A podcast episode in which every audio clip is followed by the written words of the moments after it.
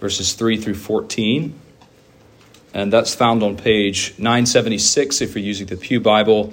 Again, that's Ephesians chapter 1, verses 3 through 14.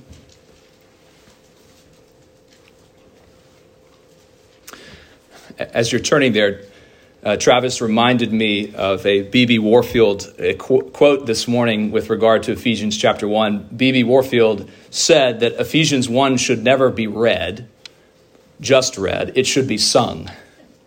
I'm not going to try to sing through the passage for you, but here is uh, this wondrous text from God's word for us today Ephesians chapter 1, verses 3 through 14. Here now again, the precious word of God.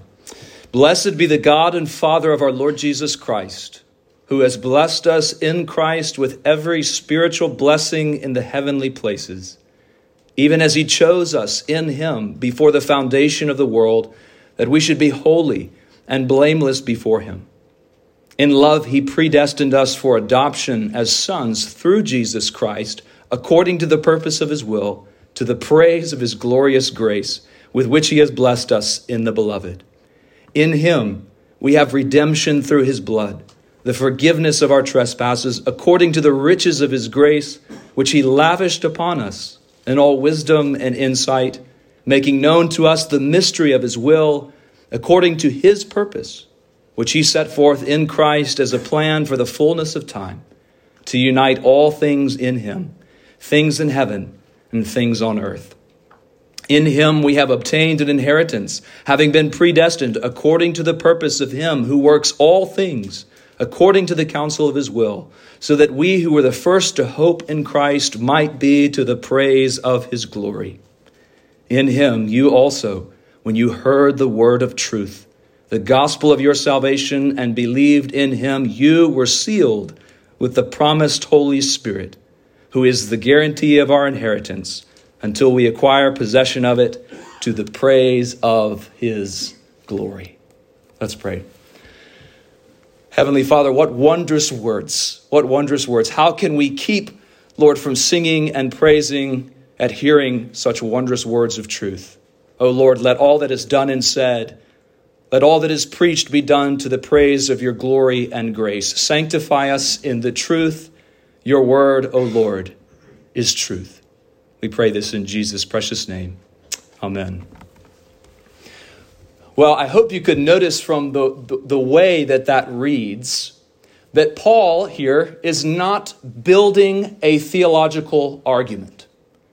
What he's doing is celebrating. Now, we know Paul can argue. We know Paul is a master logician. We see this in his other letters. We see this in his other works. So that we, we, we know how the man, we know that the man knows how to argue. But this passage does not read like an argument. Paul is not really on the offensive. He's not really on the defensive. In fact, I think that what Paul's doing here is he's got his hands up. He has his eyes lifted to heaven in a prayer of celebration and thanksgiving for what God has accomplished in Christ Jesus. In fact, there are many scholars and commentators who believe that what Paul is doing here is actually praying, and he's praying a prayer that, that takes up almost the entirety of Ephesians. It begins in 1 3, but doesn't stop until the, until the end of chapter 3. If you look there, that's where we get the Amen. Look at the end of chapter 3. That's where the Amen comes. And so many people, many scholars and commentators believe that almost the entirety of Ephesians is a prayer. It's a prayer of thanksgiving. It's Paul celebrating the indicative. It's Paul celebrating what is true about what God has accomplished in Christ Jesus. And we get that in verse 3, right from the get go. What does he say? Look there with me. We are blessed with every spiritual blessing in Christ Jesus. Every blessing of God, every possible advantage, every possible good thing that God could give you is yours because you are united to the one who was sacrificed for your sake, the very Son of God, Christ Jesus. What is, what is Paul really celebrating? What's, what's the ground or the foundation of Paul's celebration here? It's the sovereignty of God at work in our salvation. Paul is celebrating the sovereignty of God in our salvation. And, brothers and sisters, I, I, I have to say that it is a, it is a great and, and sad tragedy that when it comes to a word like predestination, there is often a reaction of anger or confusion or frustration or dismissiveness or suspicion, when for Paul, that word is so full of joy he can barely contain himself. And so we ought to, we ought to ask ourselves, and, and my hope for us today is that by the end of this sermon, we will be blowing the roof off of this church building with praise and doxology because that's what Paul's doing here. He's celebrating. He's celebrating what God has accomplished in Christ Jesus to redeem his people, to redeem his church, to perfect them and sanctify them, to give them a future and a hope. The sovereignty of God Uh, overwhelms and envelops and fills this passage. But it's the application of God's sovereignty in our salvation that really brings out the joy. And so what I want to do is I want to I want to look at our lives in the scope of God's sovereign plan. And I want to begin first in the past. I want to begin in the past, and I want to show you this morning through this passage what Paul declares to us, which is this that our past is graciously forgiven. Our past is graciously forgiven. So we're going to start there. Our past is graciously forgiven. Then, as Paul does, he, he, he begins to also look at the future. And so we are also going to look at the future and see that our future is unchangingly secure. Our future is unchangingly secure. And then finally, we're going to look at what our response should be in the present in light of the fact that our past has been graciously forgiven and our future has been unchangingly secure. We're going to look at what our response should be in the present. And I want to submit to you this morning that our response should be this a life of joy, joyful thanksgiving, expectant hope and the pursuit of holiness. Our lives should be marked by a joyous thanksgiving, an expectant hope, and the pursuit of holiness. Colossians 1:16 says this. I really could just leave you with this because this ties everything together. Colossians 1:16 says that in him, speaking of Jesus, in Jesus and, and by him, in him and by him and for him all things hold together. Everything is held together by Jesus Christ.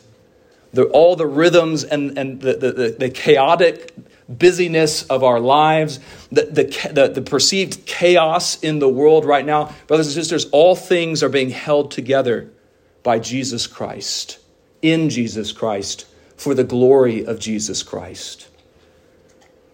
Jesus holds all things together. And this fact, again, should lead us to praise and doxology and worship. And I hope that's where you end up this morning. So let's begin. Let's look at our first point. Our past is graciously forgiven. For the sinner that's saved by grace, for the sinner who's sitting in the pews this morning, or the sinner standing here at the pulpit, for the sinner who's aware of the deep stains and consequences of their sin, for the sinner who's burdened and bowed down because they know they're sinful. For that sinner, brothers and sisters, it, it's, it's hard to conceive of a more wondrous word, a more wondrous statement than this Your sins are forgiven. Your sins have been forgiven. The, the song that just comes blasting into my head when I hear those words is this Without thy sweet mercy, I could not live here. For sin would reduce me to utter despair, but through thy free goodness, O God, my spirits revive. As I consider that he who first made me still keeps me alive today. Thy mercy, O Lord, is more than a match for my sinful heart, which wonders in awe to feel its own hardness depart. Dissolved by thy goodness, I fall to the ground and weep to the praise, the mercy that I've found.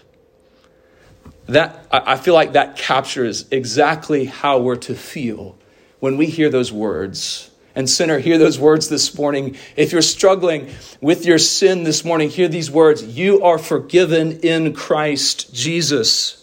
As many tears of shame as you may have cried for that sin, and I've cried many myself, let there also then be tears of joy at this wondrous news.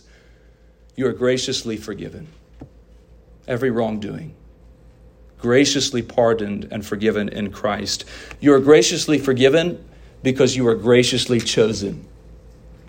Graciously forgiven because you were graciously chosen. Paul tells us this in verse 4 that you were chosen before the foundations of the world were formed. We were, we were loved in the mind of God before we existed on this earth. And I can tell you that you were not chosen because you're the cream of the crop, the creme de la creme. You were not chosen, though, either because you were the, at the bottom of the barrel. You were not chosen because you were top of the class, and you're not chosen because you're at the bottom of the roster riding the bench. You were chosen simply and totally because God is gracious and merciful and abounding in steadfast love. That's why. And He loved you before you could ever love Him. Your past is graciously forgiven because you were graciously chosen. The word they're chosen, elected, it means to be selected out from among. You were brought out from sin and misery and death and hell. You were taken up as an iron out of the fire and brought into a new state, God's love being set upon you in eternity past that you should be His. Chosen according to the perfect will of God. And when I read that, the first question that comes to mind is why? Why me? Why you? And that is a question, brothers and sisters, that I cannot fully answer. But what I can tell you is that it is to the praise of God's glorious grace. I can tell you that you were chosen so that you might glorify God and enjoy Him forever. I can tell you that it ought to lead you to a lifelong pursuit of holiness. It ought to drive you to share the good news with others. And I can tell you that it should never, ever lead you to pride and to boasting. But it should lead you instead to confess in great humility with Isaac Watts. When I write sermons, I can't get hymns out of my head. Here he says, While all our hearts and all our songs join to admire the wedding feast of the Lamb, each of us cries with thankful tongue, Lord, why? was I a guest? Why was I a guest? Why did you choose me? Or perhaps in the more modern hymn, I will not boast in anything, no gifts, no power, no wisdom, but I will boast in Jesus Christ, his death and resurrection. Why should I gain from his reward? I cannot give an answer, but this I know with all my heart that his wounds have paid my ransom. What should that produce in us, brothers and sisters? Gratefulness, thanksgiving, and humility. The person who understands that they were chosen by no merit of their own is the one who's going to truly enjoy the, the, the, the, the richness and thankfulness of humility. The person who understands the weight and gravity of their sin is the one who's going to taste the sweetest fruit of God's mercy. The, the person who understands what God has sovereignly accomplished in their salvation is the one who's going to experience the kind of rich joy that leads Paul to, to pray in thanksgiving for three and a half pages. Graciously forgiven because we were graciously chosen. We were selected, drawn out, brought up out of sin and misery, and brought into what? Paul goes on to say that we were chosen from among the children of wrath to be brought into the family of grace. Paul describes the result of our election in Christ Jesus in this way that you have been adopted into the family of God. In love, God chose us, and in love, He sovereignly ordained us to be adopted into the family of God, to have His name placed upon your head. Adoption is such a beautiful picture of God's love. And there's a video that's, that circulated the internet for quite some time, and it was a family who's waiting at the airport. They've waited for three years, three years in the process of adoption to adopt two siblings from, from Africa. And in this, in this video, the, the, the child, the younger boy, comes streaking through the airport. The older one's a little bit more dignified. He kind of takes his time, but the little boy runs through the airport, jumps into the arm of his, arms of his adopted parents, and they just immediately start weeping with joy. There's people flying by. You know how busy airports are. They don't care. They are so caught up in that moment of love and union. That is the image that floods into my heart and mind when I think about God adopting us. You might also think of the many videos we can see now, thankfully, of the, of, uh, uh, uh of the courtroom process and to see the smile on the child's face when their name is changed to the name, uh, uh, their last name is changed to the, the name of their adopted family, to see that child in his bright smile No, I am no longer an orphan, I have a family. It's even sweeter when you realize that we were not adopted because we were the best candidates. I'll, I'll speak for myself here, okay? But, but if God did not bring me into his family and bestow his name upon me because I was the best among many. I, I, right? If you were going to pick the best case scenario for adoption, I would not be it. But it becomes all the more sweeter when we recognize that simply out of God's free grace and mercy, He, he loved me in spite of my unloveliness. He died for me while I was still ungodly, while I was still a sinner. These are uh, abundant and rich words that Paul uses to describe our salvation in Jesus Christ. And I love when he's kind of summarizing things in verse 7. He says, We've been chosen, we've been adopted, we've been redeemed, our past transgressions have been forgiven. He says, According to the riches of his grace, which he lavished upon you. Isn't that a great word? Lavished upon you, right? He's not skimping. It's the whole cup, the whole bowl, lathered up, poured on, and overflowing, completely covered. It's lavishing forgiveness. That's what you've received in Christ.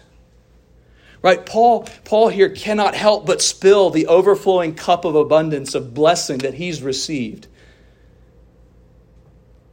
Every spiritual blessing lavished upon you in Christ Jesus. Every spiritual blessing. Hear this good news today. Everything you've done, everything you've left undone, every sin upon the scroll of your life. I often tell the men at the Anchorage, were we in a courtroom, which for many of them is a very familiar scene, and the, and the judge places the scroll of the sin of uh, the scroll of my life with all the sins recorded, and he, he flicks that scroll and it goes rolling down off the pulpit and out the door, and it just keeps on going. That scroll lies before the judge, but right before he comes down with the gavel, and the gavel will come down, Christ steps in and says, Put it on me.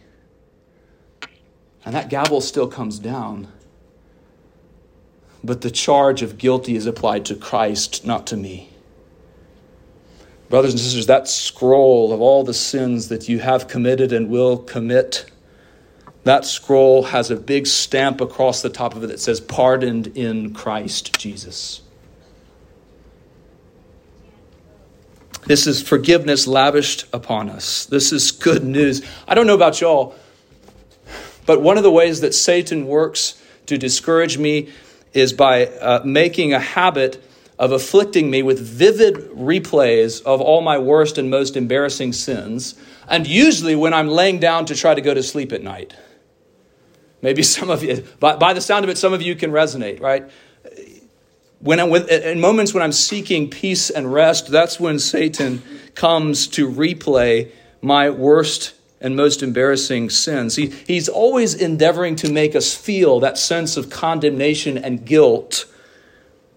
He's always trying to keep us from the sweet rest of, of knowing and reflecting upon passages like this, where we can actually sense and feel that we are pardoned in Christ Jesus. He strives against my grasping hold of Christ's forgiveness. He strives against my laying hold of Christ's sacrifice because he knows if I get my hands on what Christ has accomplished, I will have peace. I'll have rest and satisfaction in my soul. He knows that if I find Christ and if my, if my mind is filled with thoughts of Christ, my thoughts will be of peace. He knows that if my heart is filled with Christ, my feelings will be of joy and gladness. And he knows, Satan knows, that we're desperate for the gospel of grace. And he does everything he can to obscure that gospel of grace by keeping a, a rolling record of your sin running in your mind. He wants to keep that scroll of your sins in front of you and to keep you reading every line on it. despair is his objective. And if he can't get you to despair over past sins, he will entice you with new sins and then make you feel despair for those sins. And the, and the kind of despair that Satan loves, it thrives in the soil of regret.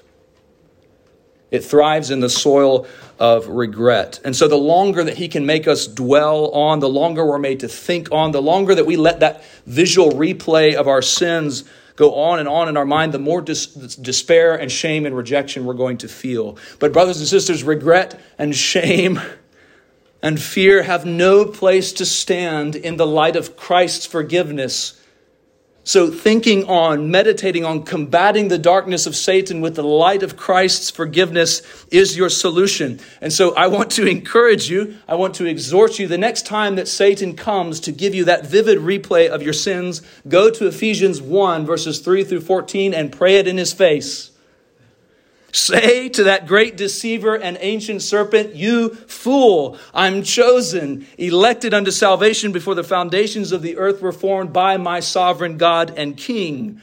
I'm adopted. The certificate of my name bears the name of the Most High God. I'm no longer a slave to the power of the prince of the air. I'm no longer a child of wrath. I'm a child of grace. I have a seat at the table of grace. I have a dedicated stone on the heavenly mantle and fireplace. My, my, my picture is in the proverbial wallet of God. Tell him that you've been redeemed by the shed blood of Christ, that the blood of the Lamb is painted across the doorpost of your heart such that death may not enter in. Tell him that you no longer bear the stains of sin, you bear the marks of Calvary.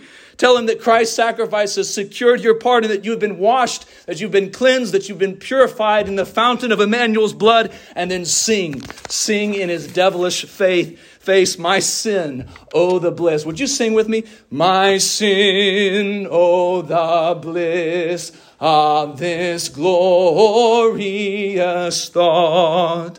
My sin not in part, but the whole is nailed to the cross, and I bear it no more. Praise the Lord, praise the Lord, oh my soul. Seriously, sing it in his face.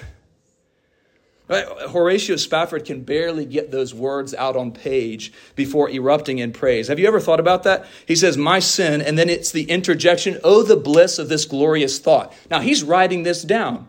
He could have just kept on going, but he wants you to see the interjection of praise because he cannot think on this, he cannot meditate on this wondrous reality without erupting in doxology, without erupting in praise. My sin, he says Oh, the bliss. Oh, the, the joy, the sweetness of this glorious thought. Your sin, your many sins, my sin, my many, many sins, not in part, but in the whole, are nailed to the wood of that cursed cross, and we bear it no more. What else could we do but praise the Lord? No condemnation shall ever fall again upon your head. Colossians says, You were dead in your trespasses and sins. You were dead, but God made you alive together with Christ, having forgiven you all of your trespasses by canceling the record of debt that stood against you. That record of debt, that scroll, Christ set aside and nailed it to the cross. How can we keep from praising God for the forgiveness of Christ Jesus? I'm really just paraphrasing Martin Luther here. He said, he said this. He said, So when the devil throws your sins in your face and declares that you deserve death and hell, you tell him this, saints. Yes, serpent, I admit that I deserve death and hell. What of it? For I know one who suffered and made satisfaction on my behalf. His name is Jesus Christ, Son of God, and where he is, there I shall be also. When we consider, brothers and sisters, the sovereignty of God in our salvation, it, it, it ought to drive Satan from his seat with joy and thanksgiving. these wondrous and rich theological truths of our election, our adoption, and our justification, these ought to be a cause for raucous celebration. I could sum up really the entirety of this sermon and this passage with these two phrases that are seem to be repeated quite a bit. According to the purpose of his will, that's God's sovereignty, to the praise of his glory. That's doxology. According to the purpose of his will, to the praise of his glory. Your past has been graciously forgiven. Now, let us also look to the future and what awaits. In verses 11 through 14, we're given a particularly encouraging statement of the surety of what God's sovereign plan and salvation has accomplished for us in the ages to come. Would you look there with me? In Him, that is, in Jesus, we have obtained an inheritance, having been predestined according to the purpose of Him who works all things according to the counsel of His will, so that we who are the first to hope in Christ might be to the praise of His glory. In him, you also, when you heard the word of truth, the gospel of your salvation, and believed in him, were sealed with the promised Holy Spirit, who is the guarantee, the guarantee of our inheritance until we acquire possession of it to the praise of his glory. Now, I want you to note, first of all, that that word obtained does not mean that we have gained something by our own strength or gained something by our own works. It is obtained, you notice, right, according to the purpose of God through Christ Jesus. This is something that's been given to us, but it is something that we can say we own. It is something that we can say is ours. And what is this that we have received? It's an inheritance it's an inheritance that Peter will elsewhere describe as imperishable, undefiled, and unfading. Let me put that in our modern parlance never dimming, always pure, and forever new. And what is this inheritance? What is this inheritance that we're promised to receive? What is this inheritance that awaits us as saints of Christ Jesus? Scripture does not tell us everything, but it does give us some things. We can say that it's a place. In John 14, Jesus, in preparing his disciples for his ascension, tells them that he goes to prepare a place for them. So that means that our inheritance, it, it, it is some sort of place. Now, I don't know what it's going to be, but I can say that if Jesus is preparing it, it's going to be good. And, and, and, and whether it is a mansion or a shack beside the king, I'll be so enraptured with him that it won't matter. But we can say that Christ is preparing for us a place. It is also a kingdom. Christ is preparing for us a kingdom. Romans 5 tells us that we will reign with Christ. We will be co heirs with Christ. So there's going to be some form of kingdom that will be a part of the inheritance that we receive. Paul in 1 Corinthians 15 tells us that we'll inherit new bodies. Some of us are thinking, yes and amen. We will have heavenly bodies. We will receive heavenly bodies as a part of our inheritance. Revelation 21 and Psalm 126 tell us that our inheritance will be a reaping of perfect peace and endless joy in worship. What we have sown in tears here on earth, we will reap with sheaves of joy in heaven. Revelation speaks also particularly of a, of a purity symbolized by white robes that we will receive, white robes that are cleansed with the blood of the Lamb. We will have a perfect conscience and a will. We will no longer desire sin. Amen? Second Corinthians 4 tells us, beyond all words, it is a glory beyond all comparison. I don't have the right words to describe that kind of glory. It is a glory beyond all comparison. But I, I, I think one of the most wondrous passages that explain what our inheritance is to be is John 17. Because in John 17, we see this wonderful oneness and unity and love, a perfect relationship of unity and love between the Trinity that Christ is praying that we would be brought into.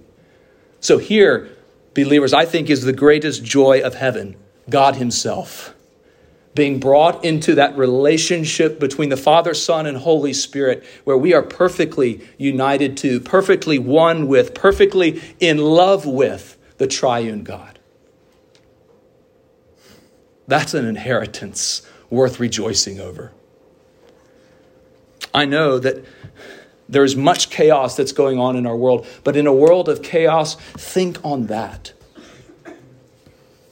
In your suffering, think on that. In your trials, think on that. When your body is failing, think on that. Think on it until you can no longer think upon it anymore, until your faith is turned to sight. And we enjoy that unity and oneness with the one who made us for himself. Another question that comes when we consider our heaven, heavenly inheritance is this how, how can we know?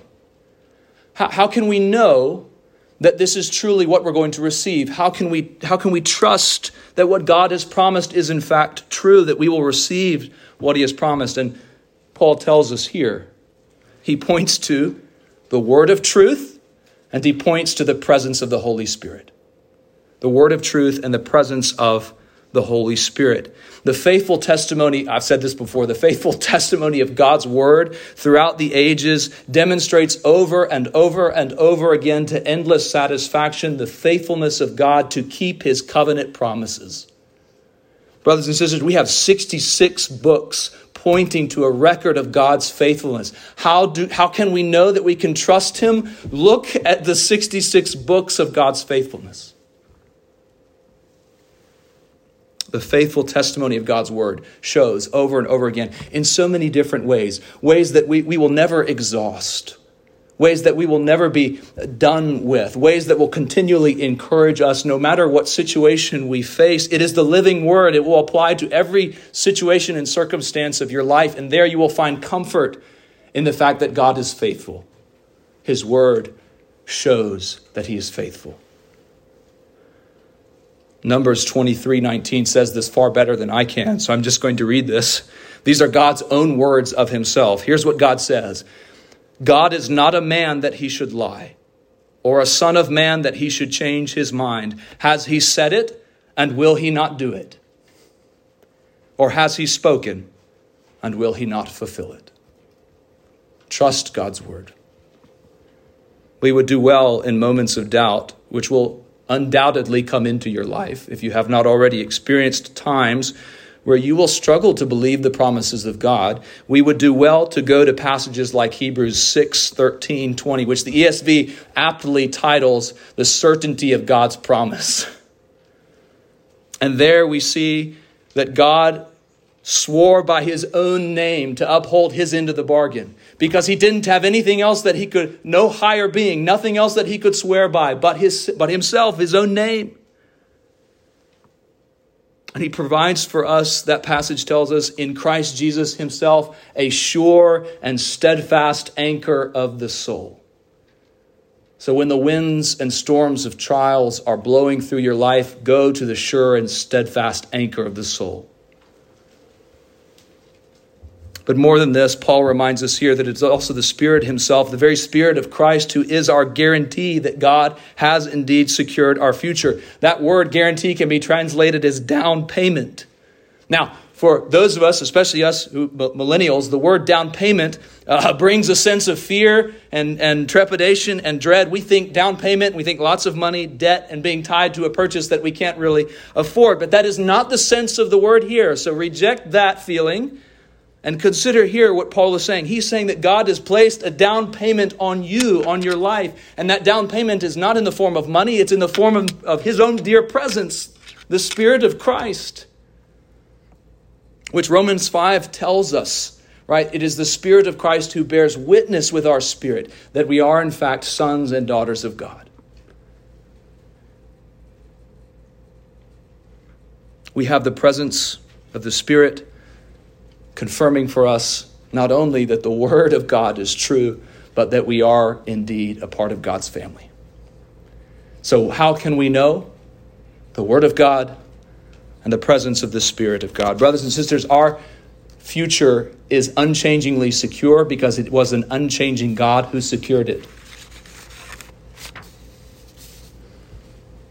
Now, as we come to our final point, what, what is to be our response? Well, I, I, I, hope in one sense you already know what I'm going to say because I haven't been able to get through this sermon without erupting in praise and doxology. So, what is our response to be in the present? How are we to live in light of the fact that, that, that God has, has secured our future and He has forgiven our past? I'll tell you again joyous thanksgiving, expectant hope in what God will accomplish in the future, and the pursuit of holiness.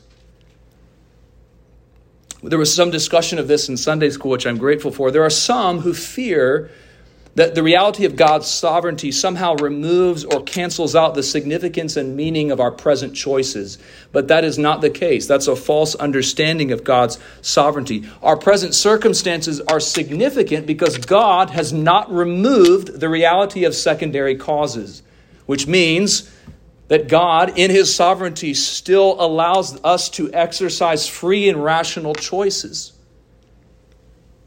And this ought to lead us to praise as well because we've been redeemed out of a state where we could do nothing but sin.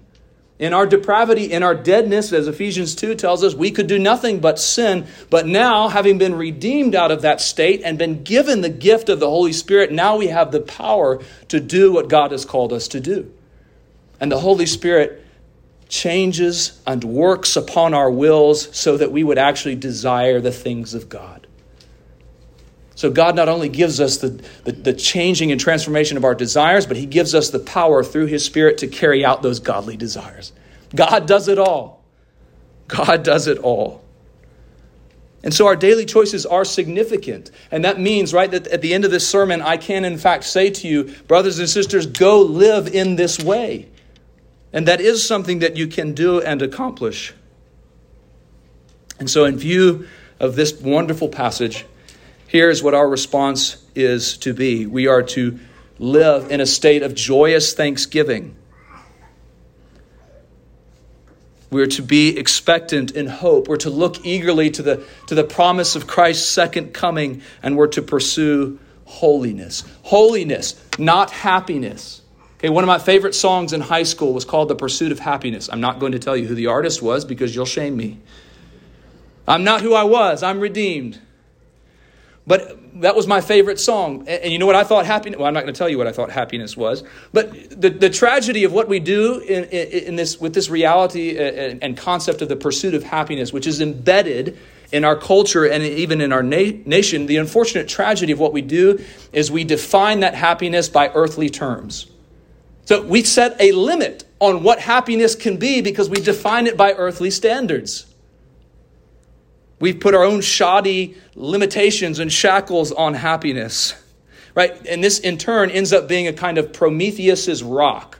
You know what I'm talking about? The, the, the myth of Prometheus, where he is bound to push a big boulder up the hill over and over and over and over again, right? Well, we're constantly laboring to push that boulder up the hill in pursuit of happiness only to get to the top of the hill and the boulder goes rolling back down and we get about two seconds of happiness and then we've got to scramble back down the hill and start pushing the boulder again. Brothers and sisters, leave that boulder alone.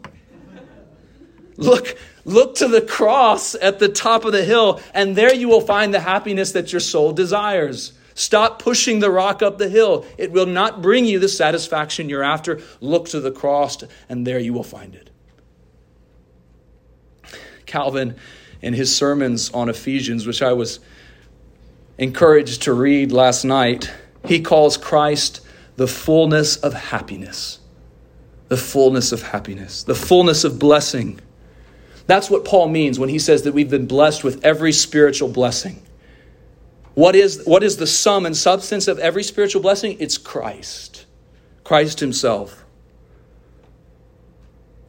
And so we ought to, brothers and sisters, live a life of thanksgiving. I, look, look, I, am not going to jump into this debate right now. I know some of y'all are ready to get on to the Christmas music, right? Some of you guys have already decorated, but let me say to you, and I'm totally cool with that put up the stockings, put up the tree, but don't skip over a season of thanksgiving. Because the reality is, is that the Christian life should be marked both by a season of thanksgiving and the, the expectant hope that comes with Advent with the season of Advent and Christmas. So don't skip over one or the other. Enjoy them both. Enjoy them both. We need both. Joy for what God has done in Christ, joy for what God is doing in Christ, hope for what God will do in the future. Present thanksgiving and joy, expectant hope. Let me say also to you, brothers and sisters, trust in the process of sanctification. In verse 4, we're told that Christ chose us so that we would be holy and blameless before him. Well, I can tell you right now, I'm not holy and blameless before him, and neither are you. None of us are where we want to be. But trust. Trust in the present that God is using the circumstances of our lives, everything that you're enduring, everything that you're going through. God is working His good purposes through those circumstances to transform you more into His image. Trust the process of sanctification, even if you don't enjoy it. Trust it. God's sovereignty is at work in our lives through our present choices. He works all things out according to the purpose of His will, to the praise of His glory and grace. Brothers and sisters, we are truly blessed with every spiritual blessing in the heavenly places. What more could God accomplish for your sake that He has not already done? What greater act of sacrifice could be made than that which Christ has suffered for you? What greater demonstration of love could you ask for? If you need a sign, here it is in brightest glory. The sovereign God and King has chosen you and loved you from all eternity, not because you are lovely, but because He desired that you would become as lovely as His own Son. And that sovereign God and King does love you now in the present. He sees you right now in this very moment as righteous before Him, though we're sitting here recognizing that we're not. He sees His precious Son. He sees you united to Him by faith, a union which no power in heaven or earth can break. And so shall that sovereign God and King ever love you until all eternity. So, saints, can you rejoice? Can you praise at this fact that every spiritual blessing of God is yours in Christ Jesus. Your past is graciously forgiven, your future is unchangingly secure. Now go and live in the present with joyous thanksgiving, expectant hope, and, pers- and pursue holiness. Let's pray.